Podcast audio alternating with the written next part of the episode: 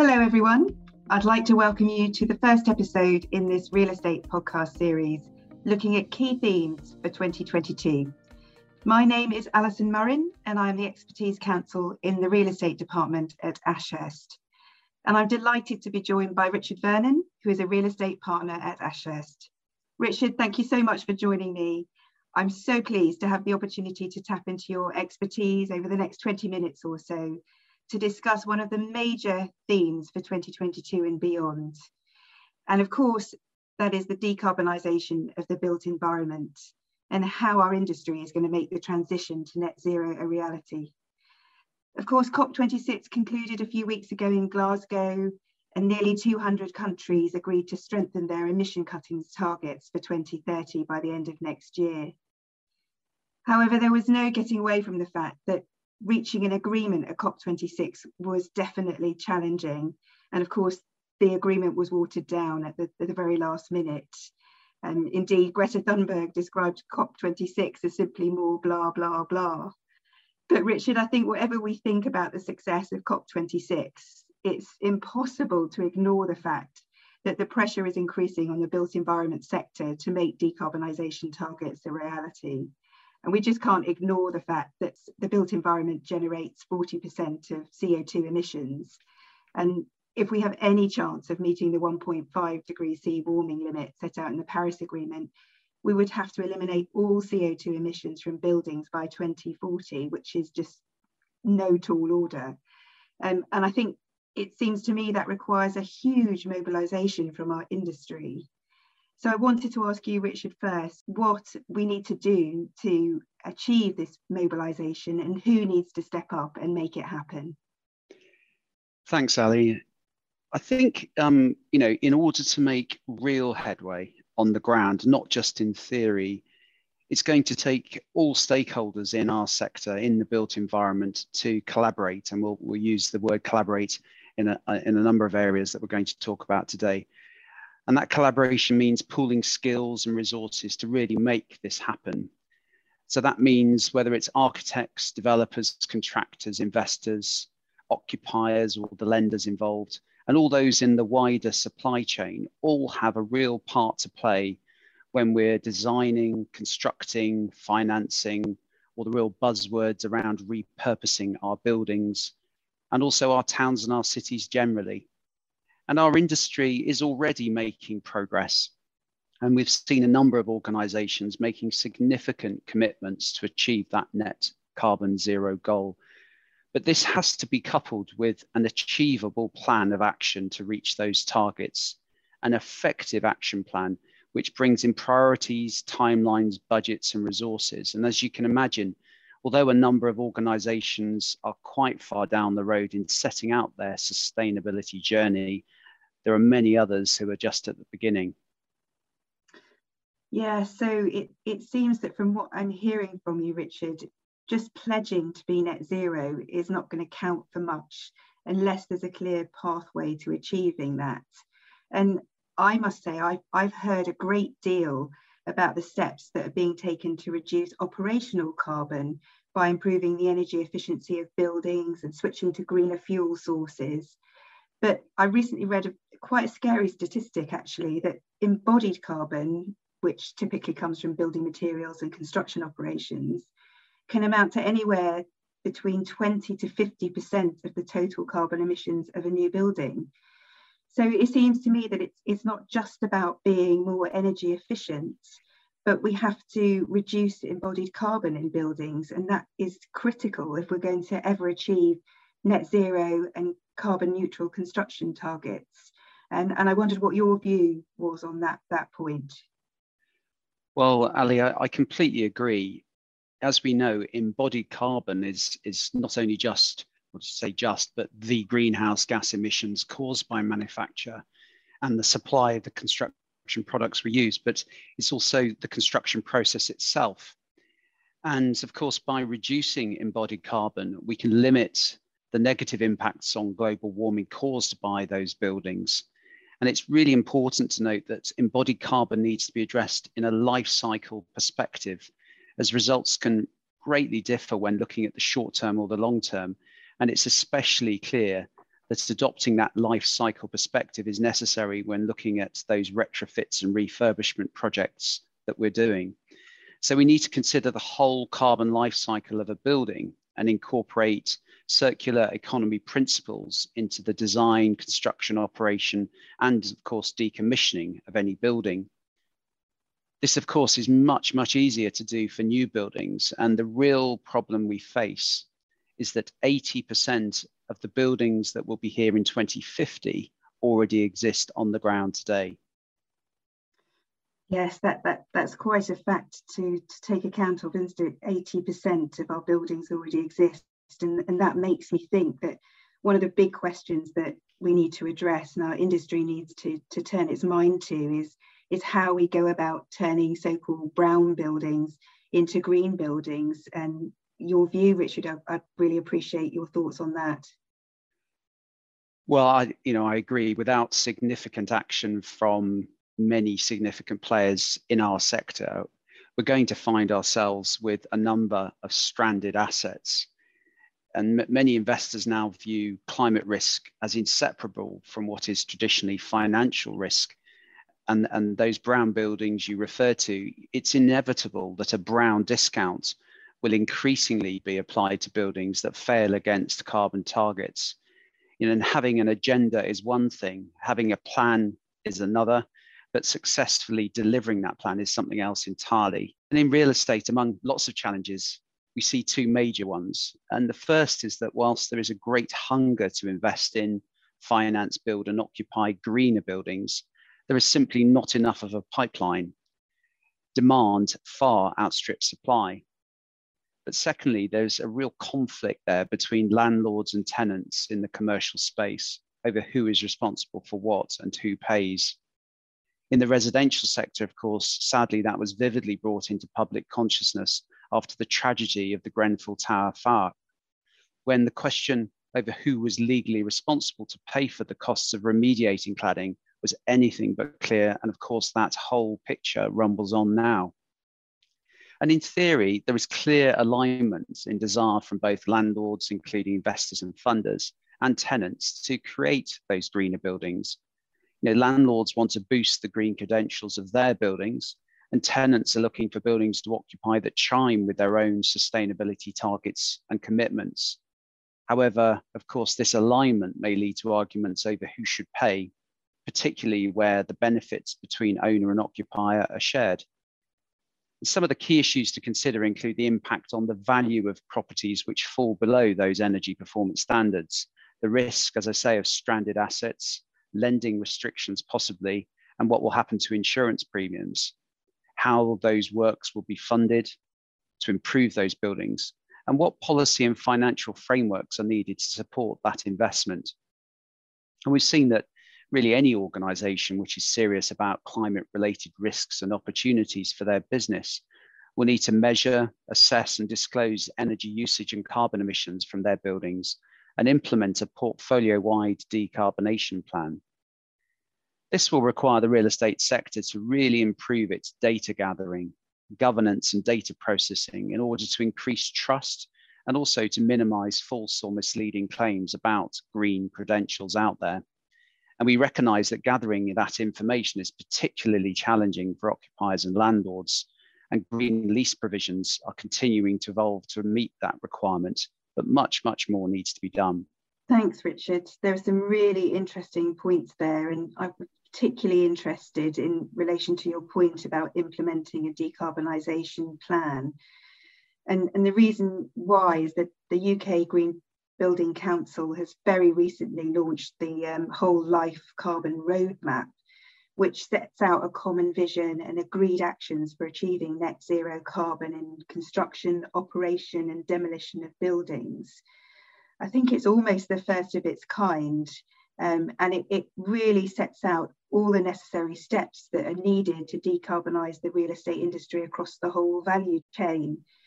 So it's obviously going to be a great resource for an investor, a developer, a contractor or an asset manager looking to develop or improve their own decarbonisation plan. And I suspect it's going to become essential bedtime reading. I know you've looked at the roadmap, and I'd be interested to hear what your thoughts are about the roadmap and its potential to put words into action. Thanks, Sally. I mean, that roadmap is definitely going to be a game changer for our industry if we get the buy-in. And it recommends that both landlords and occupiers should urgently establish a net zero carbon strategy for how property is procured and the operation and occupation of commercial real estate. It really looks at how stakeholders should put in place action plans, including requirements on the landlords on one hand to set building energy efficiency targets, formulate plans to transition away from fossil fuel heating, and also ensure that data sharing and transparency, which I mentioned.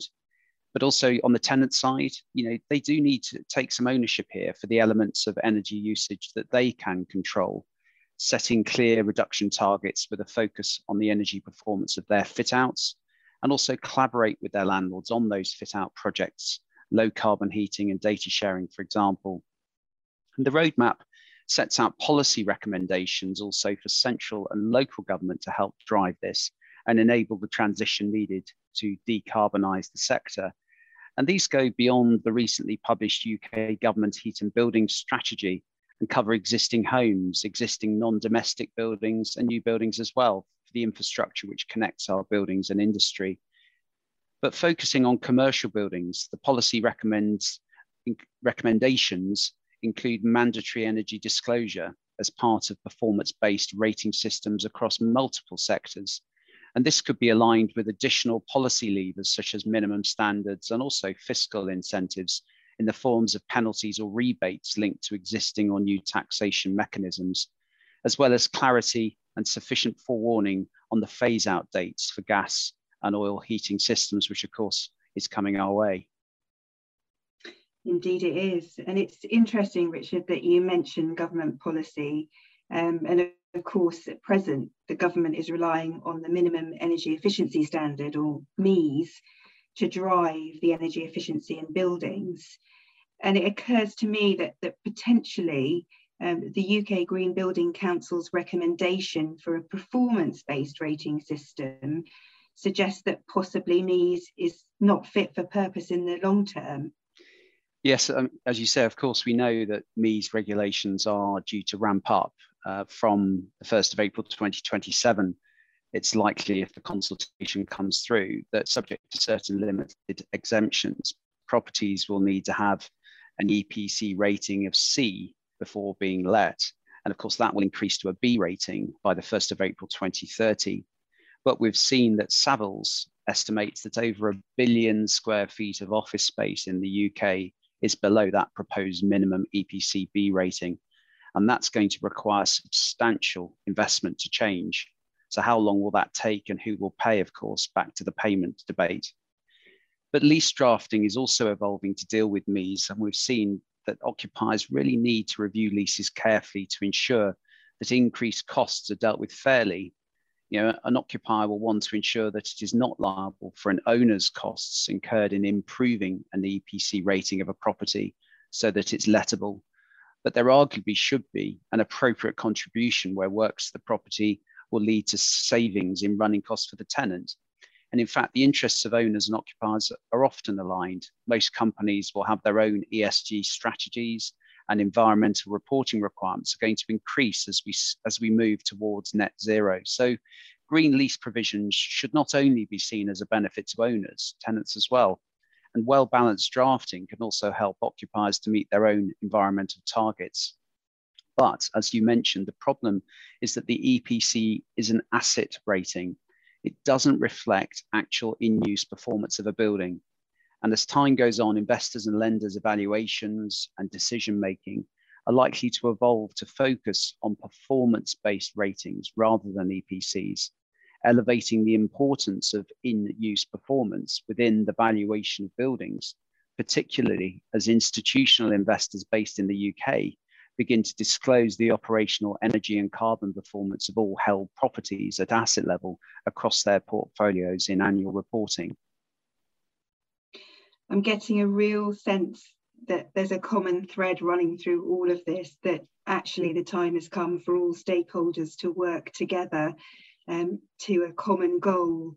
But I'd be very interested to see how you think this is going to play out, and particularly in the landlord and tenant situation, where it's so traditionally seen as an adversarial relationship. So encouraging those parties to come together and collaborate is going to be a challenge. And your thoughts, Richard, greatly appreciate those.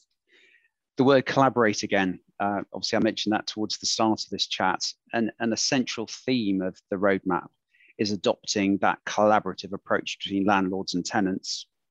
Green leases, as the expression has been around for many, many years, but that's a good example of where much greater collaboration is needed.